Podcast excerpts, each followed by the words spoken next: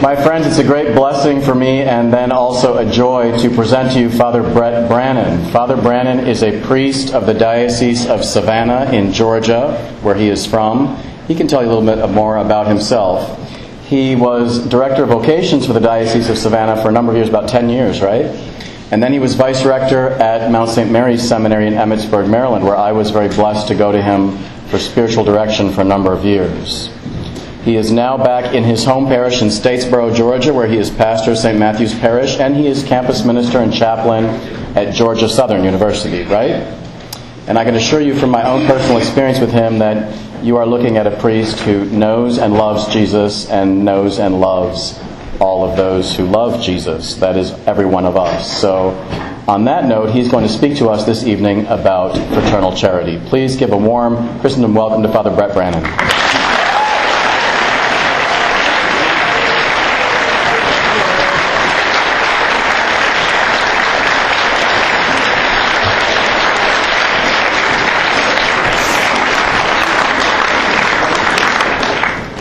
Would you please stand for the words of Jesus? The Lord be with you. A reading from the Holy Gospel according to Matthew.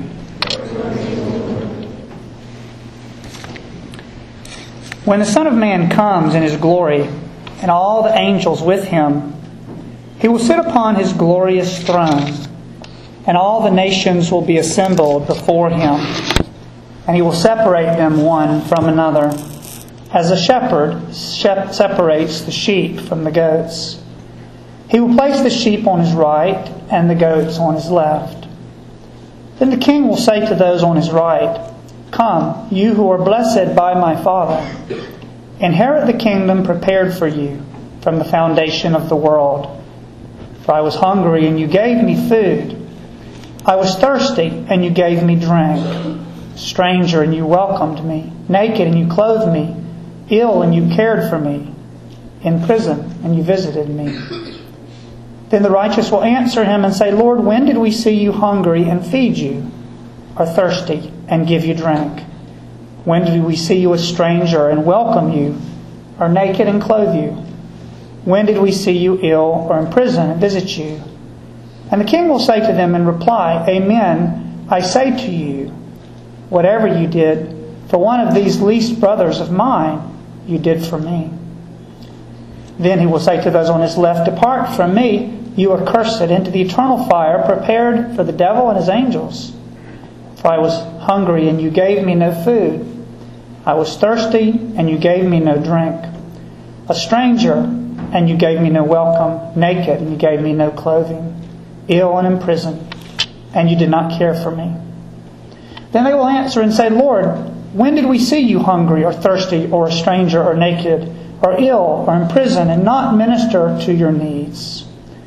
And he will answer them, Amen, I say to you, what you did not do for one of these least ones, you did not do for me. And these will go off to eternal punishment, but the righteous to eternal life.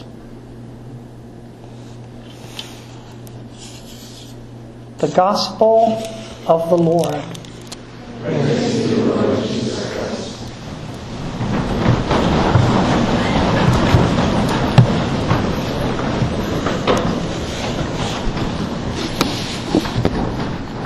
It's a great pleasure to be with you tonight. As Father Planty said, I'm currently a chaplain at Georgia Southern University in a little town called Statesboro, Georgia. We have focused missionaries there, and uh, it's a great privilege to work with, with college students, especially watching their, their faith grow and uh, the great excitement that they bring to their discussions and their learning. Just a little bit about myself. As mentioned, I was a vocation director for 10 years in the Diocese of Savannah and then immediately sent to Mount St. Mary's Seminary for six years as vice rector. So I've been in priestly formation, working with young men, helping them discern, and also training them to be priests for 16 of the 20 years that I've been a priest. And uh, it's been a big part of my life. But I'd like to start tonight by telling you a joke.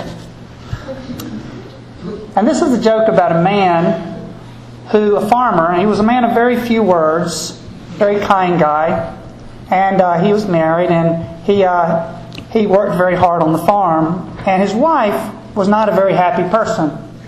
And every day she would complain. She wasn't happy about how much money he made. She wasn't happy about the way the house looked. She wasn't happy about the farm. She wasn't happy about anything. And she constantly was negative and, and, and angry at him. The only peace the farmer had was when he went out to plow his mule. He loved his mule, and his mule loved him. And every day he would go out and he would plow his mule in the field. It was the only peace that he had. And one day it got to be lunchtime, and his wife brought him his lunch out in the field. And he was a humble man. He sat down in the dirt and he started eating his lunch. And his wife, she had her hands on her hips and she was just complaining this about that, about this. And finally, the old mule had enough. And the old mule put his ears back and he kicked. And the mule hit the woman right in the head and killed her dead. Well, they quickly called. They quickly called the priest and they called the funeral home and they came and they picked her up and they brought her to the funeral parlor. And the farmer put on his best pair of overalls and he was standing next to the casket at the funeral home. And the priest was there and the priest noticed that whenever the men, the women would come up to pay their respects to the old farmer, the old farmer, he would nod his head yes, like this. But whenever the men would come up to pay their respects, he would shake his head no, like this. All night long, the priest watched this. The, the men would come, the women would come up, and he was he would shake his head, nod his head yes. The women shake his head no. So finally, he walks over to the old farmer. He said, "I'm curious. I just noticed.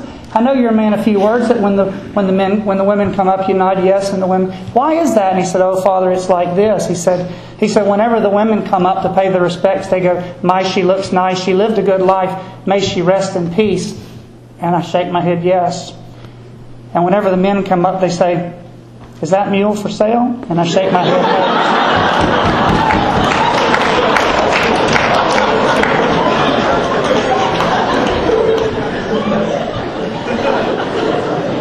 You know, ch- charity. Charity starts at home, doesn't it? And the place where oftentimes it's the most difficult to practice it. There was a man in my parish, he was about 60 years old, and he told me when he was a child, every night they would sit down to supper. And his father and his mother and all the children, his father would begin after the blessing, and he would say, Now everyone has to say one thing they did to, today to serve another person in the name of Jesus.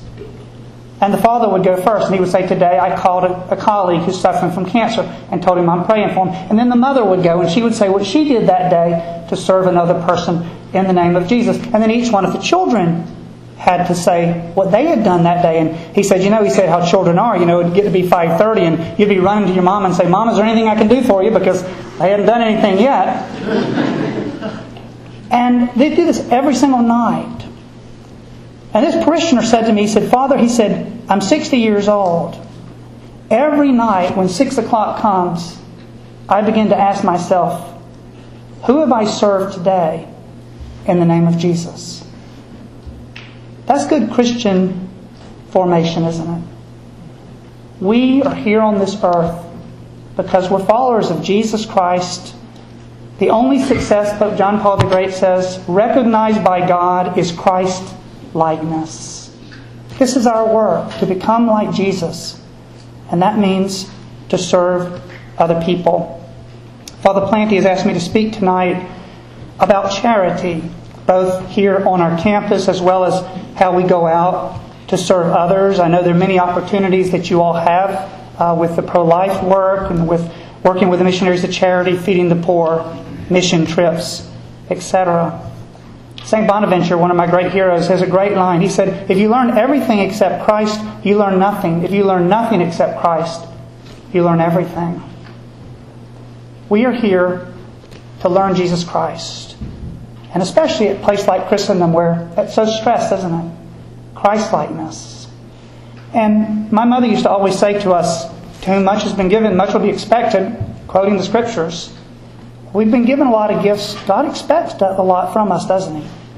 He expects us to bring this love of Christ to others. You know, whenever a new pope is elected, everyone always anxiously awaits the first encyclical because, you know, the topic of the first encyclical will generally set the stage, the direction of his pontificate. Pope John Paul II, I remember as, as a young uh, high school when he was elected, I remember the first encyclical, Redemptor Hominis, Redeemer of Man.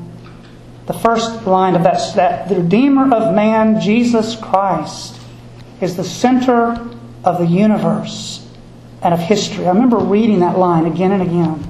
Wow. That's what this great Pope is going to teach us.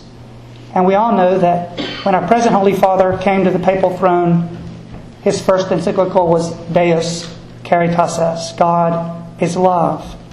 And he who abides in love abides in God, and God abides in him. What a great way to pave the way for the new evangelization. To really try to understand God's love and his call for us. Here's a great definition of love that I'd like for you to try to remember as we talk tonight. Love is to will good to another and to provide that good if one is able. Love is to will good to another and to provide that good if one is able. Jesus is goodness with a capital G. That's one of the reasons I love being a priest. My job description is to bring people to Jesus and Jesus to people. To will good to another. And as a priest, of course, I am able to provide that good. St. Alphonsus Liguori says if you add up all the goodness of all the saints, of every good person who ever lived, it would not equal the goodness of Jesus. What a, what a fascinating statement. All the saints, St. Francis, St. Catherine, St. Teresa, Blessed Mother Teresa, all the saints who ever lived. If you add up all their goodness and put it in one place, it would not equal the goodness of Jesus. Wow. And we are called to become like Him, to love like Him. The Holy Father writes, Pope Benedict, My dear young friends, I want to invite you to dare to love. Do not desire anything less for your life than a love that is strong and beautiful and capable of making the whole of your existence a joyful undertaking, giving yourselves as a gift to God. He says, Love is the only force capable of changing the heart of a human person and all humanity. I do a lot of spiritual direction for young people. They'll often come, they'll say, Father, is my prayer working? I'm praying every day, but is it working? I don't know if I'm praying right. I don't know if I'm accomplishing what I'm supposed to accomplish. And I'll say the answer is simple. The litmus test of prayer is charity. Are you more patient? Are you more kind? Do you forgive more quickly? Do you think about others more than yourself? That's what charity is. And that is the purpose of prayer to become like Jesus Christ. A number of years ago, when I was in the seminary, um, uh, we had a retreat master, and he told us about a, a, book. It's written only, I think, in Spanish. The name of the book, the novel, is Marianela. You may have heard of it. It's a story, a novel about a young Mexican mother. She was married and she had four or five children. She lived in a very, very poor circumstances. Every day, she would get up and she would bake and cook, and then she would take her food to the market to sell. Because you see, her husband was blind, completely blind, and he was not able to do anything. He couldn't help with the housework, or he wouldn't. He couldn't help to make money. And so Marianela did everything. She worked, she sold, she took care of the children, she brought the children to church.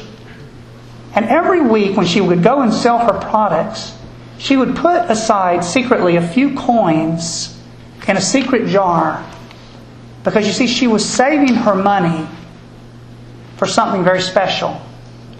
She had heard that there was a special surgical procedure that might be able to restore the eyesight of her husband.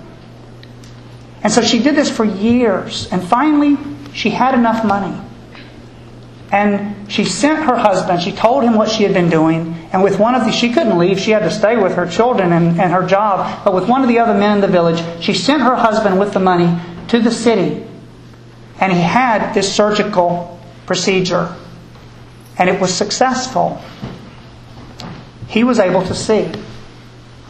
And the novel describes how he's walking back towards his little tiny Mexican village and he's seeing the trees for the first time and he's seeing what a dog looks like and he's seeing the grass.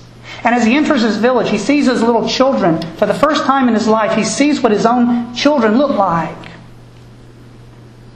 And for the first time in his life, he saw his wife. And he saw that she was a rather plain looking lady. She wasn't a beautiful lady. And the novel goes on. Within two chapters, he leaves his wife and he moves in with some young girl across town. Now, I'm going to tell you how that story ends if you remind me at the end of this talk. Every Jewish child had memorized Deuteronomy 6. It was called the Shema. Shema, O Israel, hear, O Israel, the Lord is God, the Lord alone. You shall love the Lord your God with all your heart, with all your soul. And you would bind it in a little leather phylactery and tie it around their heads and on their wrist. And the very fine scholars of the law came to Jesus to try to trick him up. And they said, There's so many great commandments. Which one is the greatest? And Jesus basically said, All your, your little seven year old children know it, but you don't. Deuteronomy 6, you shall love the Lord with all your heart. And then he, he quotes Leviticus 19, the second commandment, to love thy neighbor as thyself. These great commandments of God. When I was a senior in high school, last day, last exam, I'll never forget this as long as I live. I was sitting in class and uh, the bell had already rung. We were waiting for you know the, the second bell to go and take our final final exam. And all of a sudden, everyone was seated. All of a sudden, the door opens, and a girl in my class comes running in. As soon as she came in, everyone knew exactly what had happened. She was very disheveled and she didn't have her makeup put on and the things that, that she was a very pretty girl, but you could tell she had stayed up late studying for her exams. Clearly, she didn't hear her alarm and she hadn't had a chance to, to take her shower and do those things. I was sitting in the back of the of the classroom. And when she walked in, a boy in the front of the class, in front of the whole class, her, this girl's name, her name was Renee. He said, Gosh, Renee, you look like a witch today. And you should have seen the sword of pain go through her face. It was one of the cruelest things I had ever seen. And then another boy in the second row stood up and he walked to the front of the room and he said, Renee, you are always beautiful to me. And he hugged her. And you should have seen the healing. And I sat in the back of the room and I shook my head and I said, How in the world can human beings be so cruel and so kind? And the answer is Jesus, isn't it? Jesus is the one who teaches us to love. He is the one who teaches us to care about other people. You know, St. Augustine said a long time ago God had to write the commandments on tablets of stone because we could no longer read them in our stony hearts. The heart had hardened, didn't it? And every time they would say, But Jesus, what about this? He would say, In the beginning it was not that way. This was not the Father's plan. In the beginning, we didn't need all these commandments because before the fall, people understood the greatest of laws. St. John Chrysostom says, Jesus, if you want me, cut the chains that keep me from you. What are those chains? Selfishness. This self centeredness that's inside of all of us. It comes from just being born and growing up in a fallen world, doesn't it? And our job with the grace of Christ is to root that self centeredness out. Serving others, thinking of others, this is the secret of happiness. Whenever I give uh, retreats, I often talk about what I call the salvation equation. The salvation equation, as I understand it, goes like this A. The people who do great things for God are those who really love God. B. The people who really love God are those who recognize how much God loves them. And C, the people who recognize how much God loves them are those who meditate on the passion of Jesus. Or they've lived through their own passion and have chosen that it make them better and not bitter. See, suffering stretches our heart and it teaches us how to love. That's the reason God permits it. Two hardest teachings. People ask me all the time, Father, what are the hardest teachings in the Catholic Church? And they fully expect that I'm going to say abortion or birth control or one of the, the moral issues. And I always say, very easy question to answer. The hardest teaching in the Catholic Church is that God loves every person infinitely and unconditionally.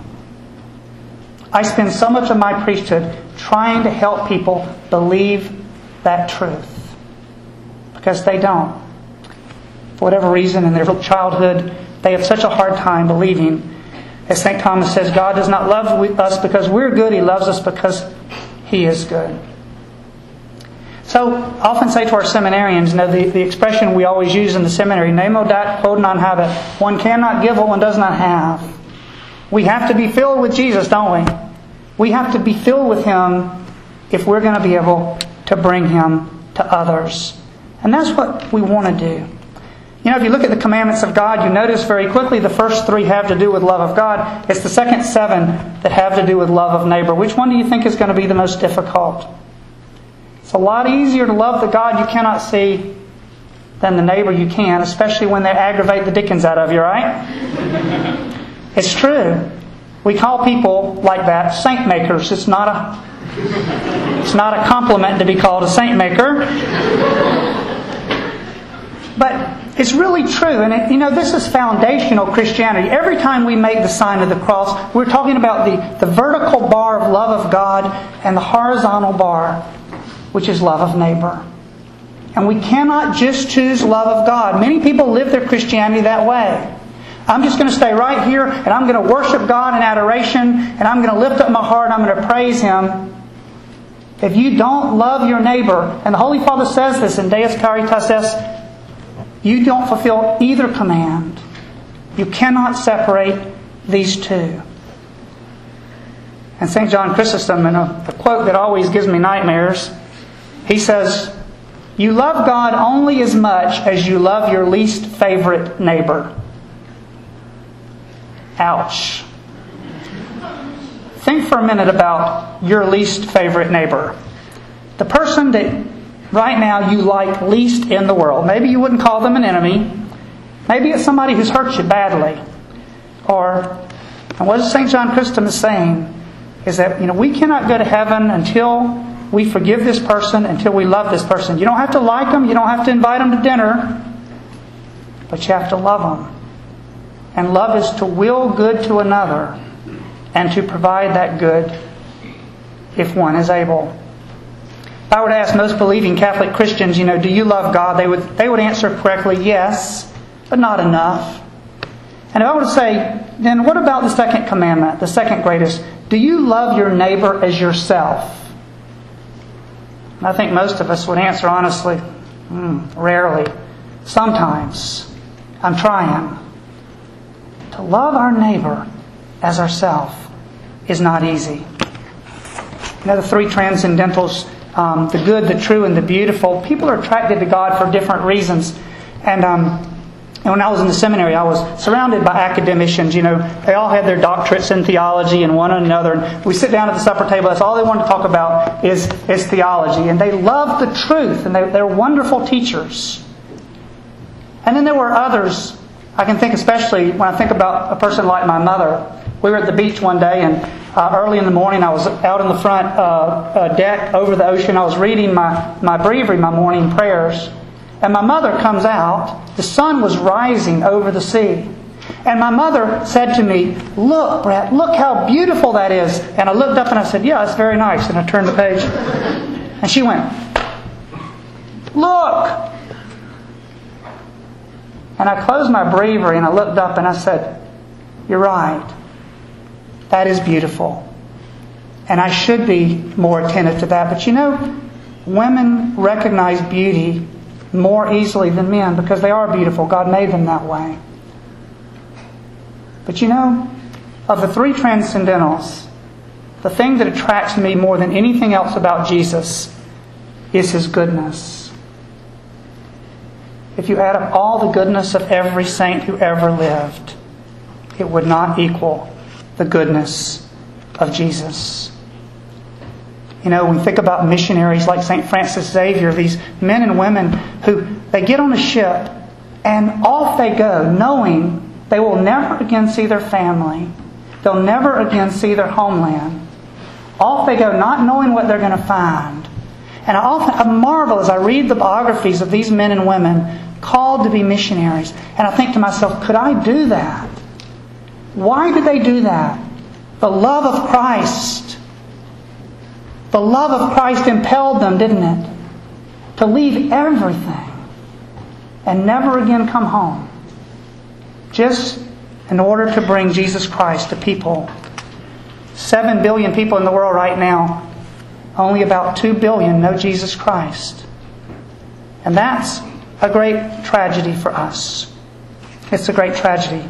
There's a great book. The book is called um, it's called Ite Missa Est, and it's a, a book about a good friend of mine down in Abbeville, Louisiana. Her name is Jeannie Summers, and she's describing when she was a freshman at LSU back in the early 1960s.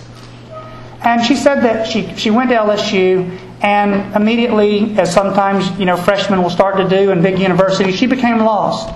She got into the party scene, she was dating, she was drinking, and she became pregnant. In the second semester, she became pregnant.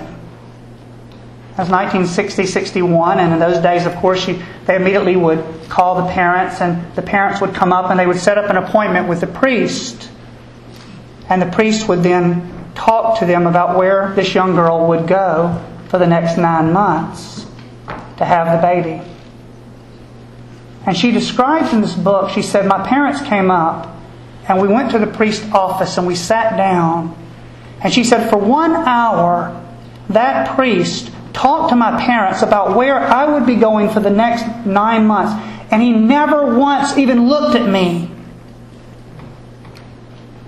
He never once even looked at me.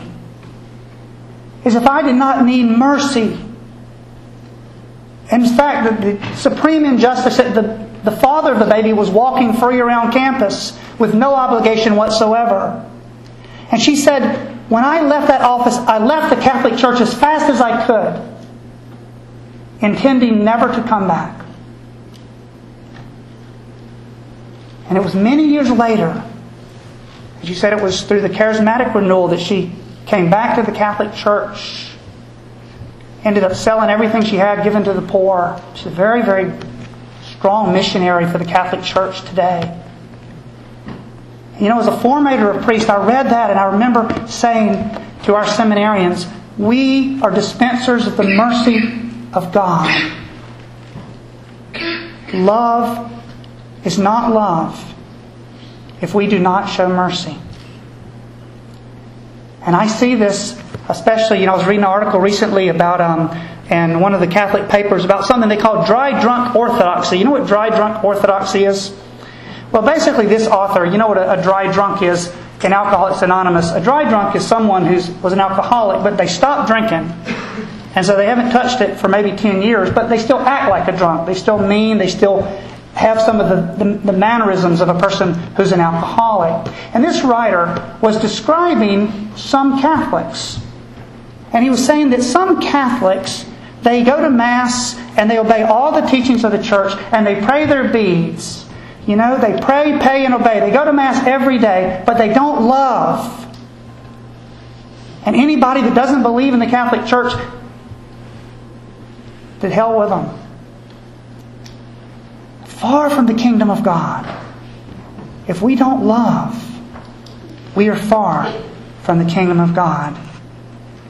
And so I think what we want to think about is that Jesus is calling us to love the way He loves. You know, when I was a child, again, 1970s, I disliked immensely going to Sunday school. Now, I couldn't have told you why. I would come home and I would say to my mother, I don't want to go back. And she would say, Honey, why not? You're learning about Jesus. Why don't you want to go to Sunday school? I don't know why. I'd say, But I don't like it. You teach me at home. We, she would teach me from the catechism at home. Well, I was a priest about five years. And finally, St. Edith Stein, St. Teresa Benedicta of the Cross, the great Carmelite who died in a concentration camp, one quote, she explained to me why I hated Sunday school. This is what she said Tell me nothing about love if it is without truth. Tell me nothing about truth if it is without love. One without the other becomes a destructive lie. And you see, in those days, and these were very sincere, they were doing the best they could to teach us Sunday school. All I ever heard was love, love, love. I was so sick of it. I was going crazy. Love, love, love. I don't like it. And you know, when I came out of the seminary, what I wanted was to bring people truth, truth, truth. And so I remember coming out and as a young priest preaching very strong homilies. And sometimes people would leave the church crying. And you know, I wasn't doing Jesus any favors. Tell me nothing about love if it is without truth. Tell me nothing about truth if it is without love. One without the other becomes a destructive lie. And so bringing people Jesus Christ is what we want to do. And that means He is the truth, isn't He? We want to bring Him the fullness of truth. But we want to bring it with kindness. Pope John Paul the Great says that the Catholic faith is to be proposed, not imposed. We're to bring it to people by bringing them our kindness and our goodness. But the greatest charity is to bring people to the fullness of truth, isn't it? We always want to bring people everything Jesus has given to us. A number of years ago, I had an emergency medical situation. I woke up in the middle of the night and I had pain in my lower uh, uh, right abdomen, and I realized pretty quickly that it was probably appendicitis. I got one of the other priests. They took me to the doctor. I got there about 1 o'clock in the morning. And um, they checked me out and they said, Father, you know, we're pretty sure that this is appendicitis. We'll have to call in the surgeon who's on call. So they got on the phone and they called in the surgeon. And the surgeon came in and his name was Dr. McIncherry. He was a Muslim. And when he discovered that I was a priest, he became very nervous. And he was kind of going from one foot, and he said, "Now, Father, I'm supposed to call you Father, right?" I said, "Yes." He said, "Father," he said, um, "He said, you know, your uh, your, your appendix is, is about to blow. We're going to have to go take it out." And he said, "We're going to do it with a laparoscope." He said, "I've done this hundreds of times. Should go very, very well." He said, "Now, do, do you have any questions?" And I guess it was the Holy Spirit because I said, "Yes, I have one question. Is there anything I can pray for you for?" And he became very nervous. And he started, and he said, Well, Father, uh, um, may, maybe you could just pray that I do a good job on this surgery. I said, Well, I'll certainly pray for that. and then he said to me, He said, Father, my daughter, she's 15. And she's going through a really hard time in her school right now. She cries herself to sleep every night. He said, Would you, would you please pray for her? And he told me her name, and I said, Yes, I will. And I did, and I started. And when I went back about 10 days later for my post op uh, meeting, I asked him, I said, How is your daughter? I've been praying for her every day by name. How is she doing? And we had about a 30 minute discussion about his family, not about my surgery. And it occurred to me that one simple question Is there anything I can pray for you for? Changed our relationship, doctor patient. And it shows that basically what I was saying is that number one, I pray. And number two, I care about you. Pope John Paul the Great, in his Theology of the Body, he says the opposite of love is not hate. The opposite of love is to use another person as a means to an end. People can't be used. People are too precious, they're too valuable. And think about on this campus, and I'm not only talking about in a sexual way, but friendships. Why do we, we use one another? Sometimes we make a friendship with one person to get to another person, and it's wrong. The opposite of love is not hate, it is to use another person as a means to an end. Christopher West, I'm sure you've heard him speak before, who's a great speaker on theology of the body. I want to use one image that he, a story that he tells, because it's a very powerful story. When he was first studying the theology of the body, and he was really especially trying to learn not to look at women in a lustful way. And he tells the story that one day he goes and he's sitting on the beach and he's thinking about this. And he says a, a very, very attractive woman. And the woman is on a kind of a skimpy bathing suit and she's walking down the beach. And he looks at her and he immediately says, She's a child of God. She's a temple of the Holy Spirit. She's made in the image and likeness of God for her own sake. She can never be used. She can never be discarded. The only acceptable response is love. Whew, she's gone. And she walked down the beach, and then another woman came, and she was also very pretty. And he began again. She's a child of God. She's a temple of the Holy Spirit. She's made in the image and likeness of God for her own sake. She can never be used. She can never be discarded. The only acceptable response is love. And this went on all afternoon. Different, different girls came walking down the beach. And then he said, he's standing, sitting on the beach, and another woman comes walking down the beach. And this was not uh, a woman that he would have been immediately attracted to physically. She was a heavier woman. And he said, and immediately when I saw her, I turned my head and said, Oh, good. I won't be tempted to lust after her. And he said, and the Holy Spirit immediately said to him, What you just did is just as wrong. She is a child of God.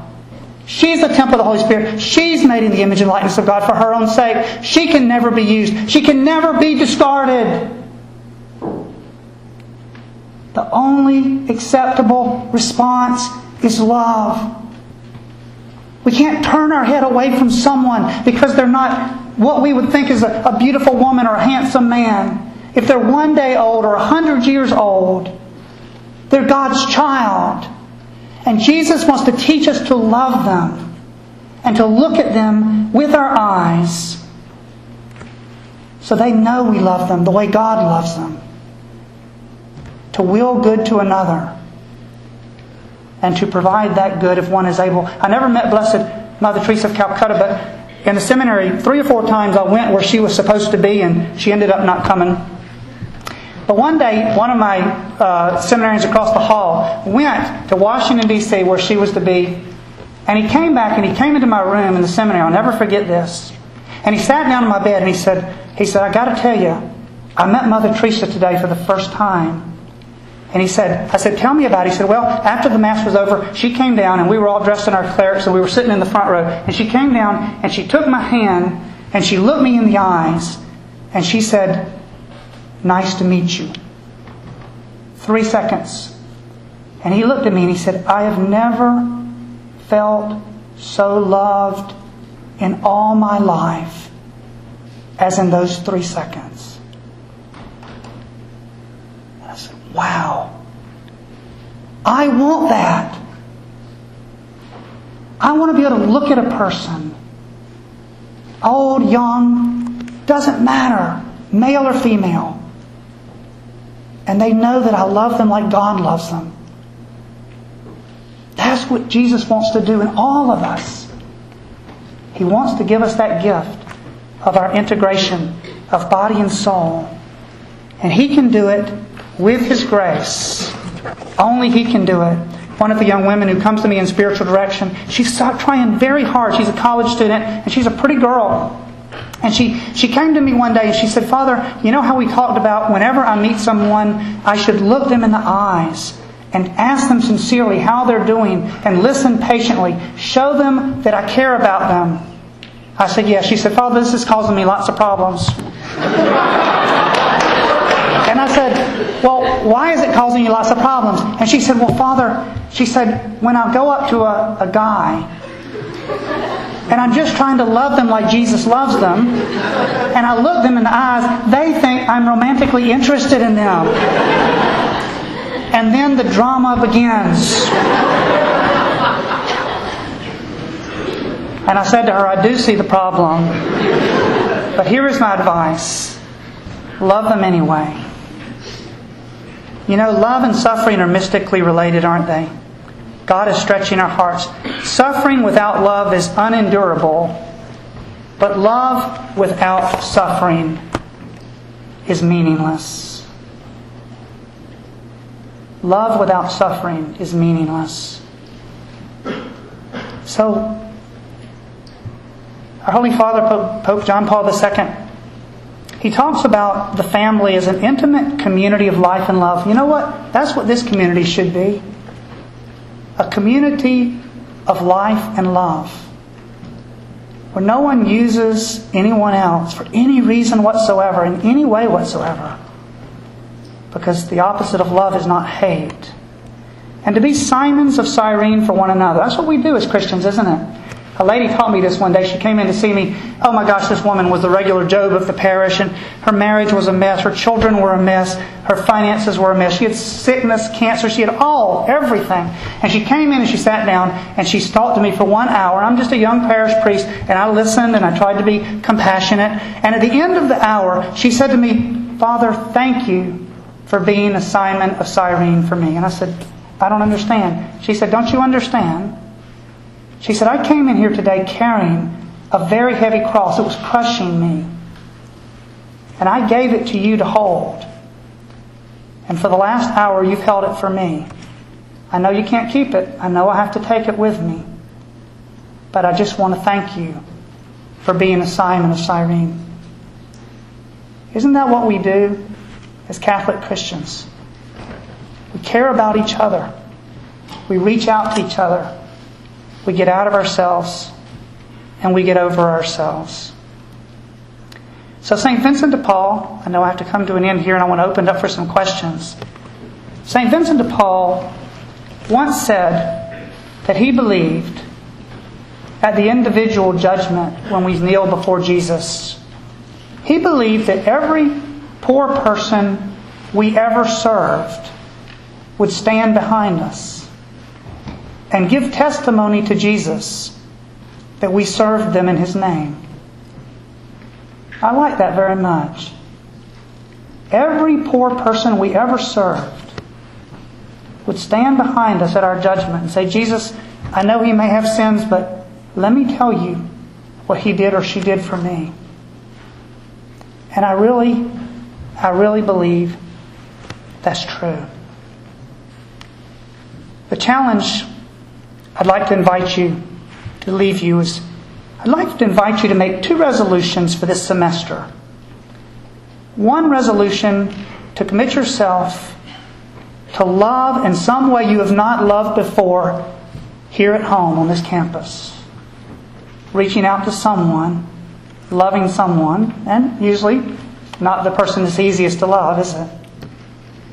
And the second one is to make one resolution to serve another person in the name of Jesus off of this campus, to go out and bring the great gift that you have at Christendom, great gift of our Catholic faith, to bring it to the world because the world desperately needs it. I suppose you'd like to know how the story ends, wouldn't you? Well, Marianella, after her husband betrayed her horribly, and moved in with a younger woman, she began to pray for the grace to forgive. And she suffered intensely because it was a tiny little Mexican town and she could see them together across the market. And the women would talk, the men would talk. But she forgave. She kept saying, I'm sorry. She kept saying, Lord, I will to forgive him. And I, I can't hate. And at the end of the book, his girlfriend dumps him. And he's never worked a day in his life. He doesn't even know how to have a job. And so he's literally living on the streets. And the last chapter, he starts walking back toward the house of his wife, Marianella. And he knocks on the door. And he asks her if she'll take him back. And I'm reading this book and I'm like, don't do it, don't do it. and then I'm going, what are you saying? You're a priest, you're a Christian. You don't want her to do the heroically holy thing. You don't want her to do to, to, to love like Jesus loves. And the book ends. She takes him back. She forgives him. And you turn the final page and you realize Marianella has become a great saint because she chose to love. She refused to hate. And she's become a great saint through that suffering and that love. Love always wins. It always wins. It's stronger than hate, stronger than sin, it's stronger than Satan, it's stronger than death itself. The love of Jesus brought him to his resurrection, and the love of Jesus will bring us to ours. So let's try to love God and then do whatever we want. Let's ask Jesus for the grace to love the way he loves. And I close with the words of our Holy Father, Pope Benedict. He says, Are we not perhaps all afraid in some way? If we let Christ enter fully into our lives, if we open ourselves totally to Him, are we not afraid He might take something away from us? Afraid to give up something significant, something unique that makes life so beautiful? No. If we let Christ into our lives, we lose nothing, nothing of what makes life free, beautiful, and great. Only in this friendship are the doors of life open wide. Do not be afraid of Christ. He takes nothing away, He gives everything. And when we give ourselves to Him, we receive a hundredfold. Open wide the doors to Christ. Open wide the doors to Christ. And you will find true life. Amen. Praise be Jesus Christ now and.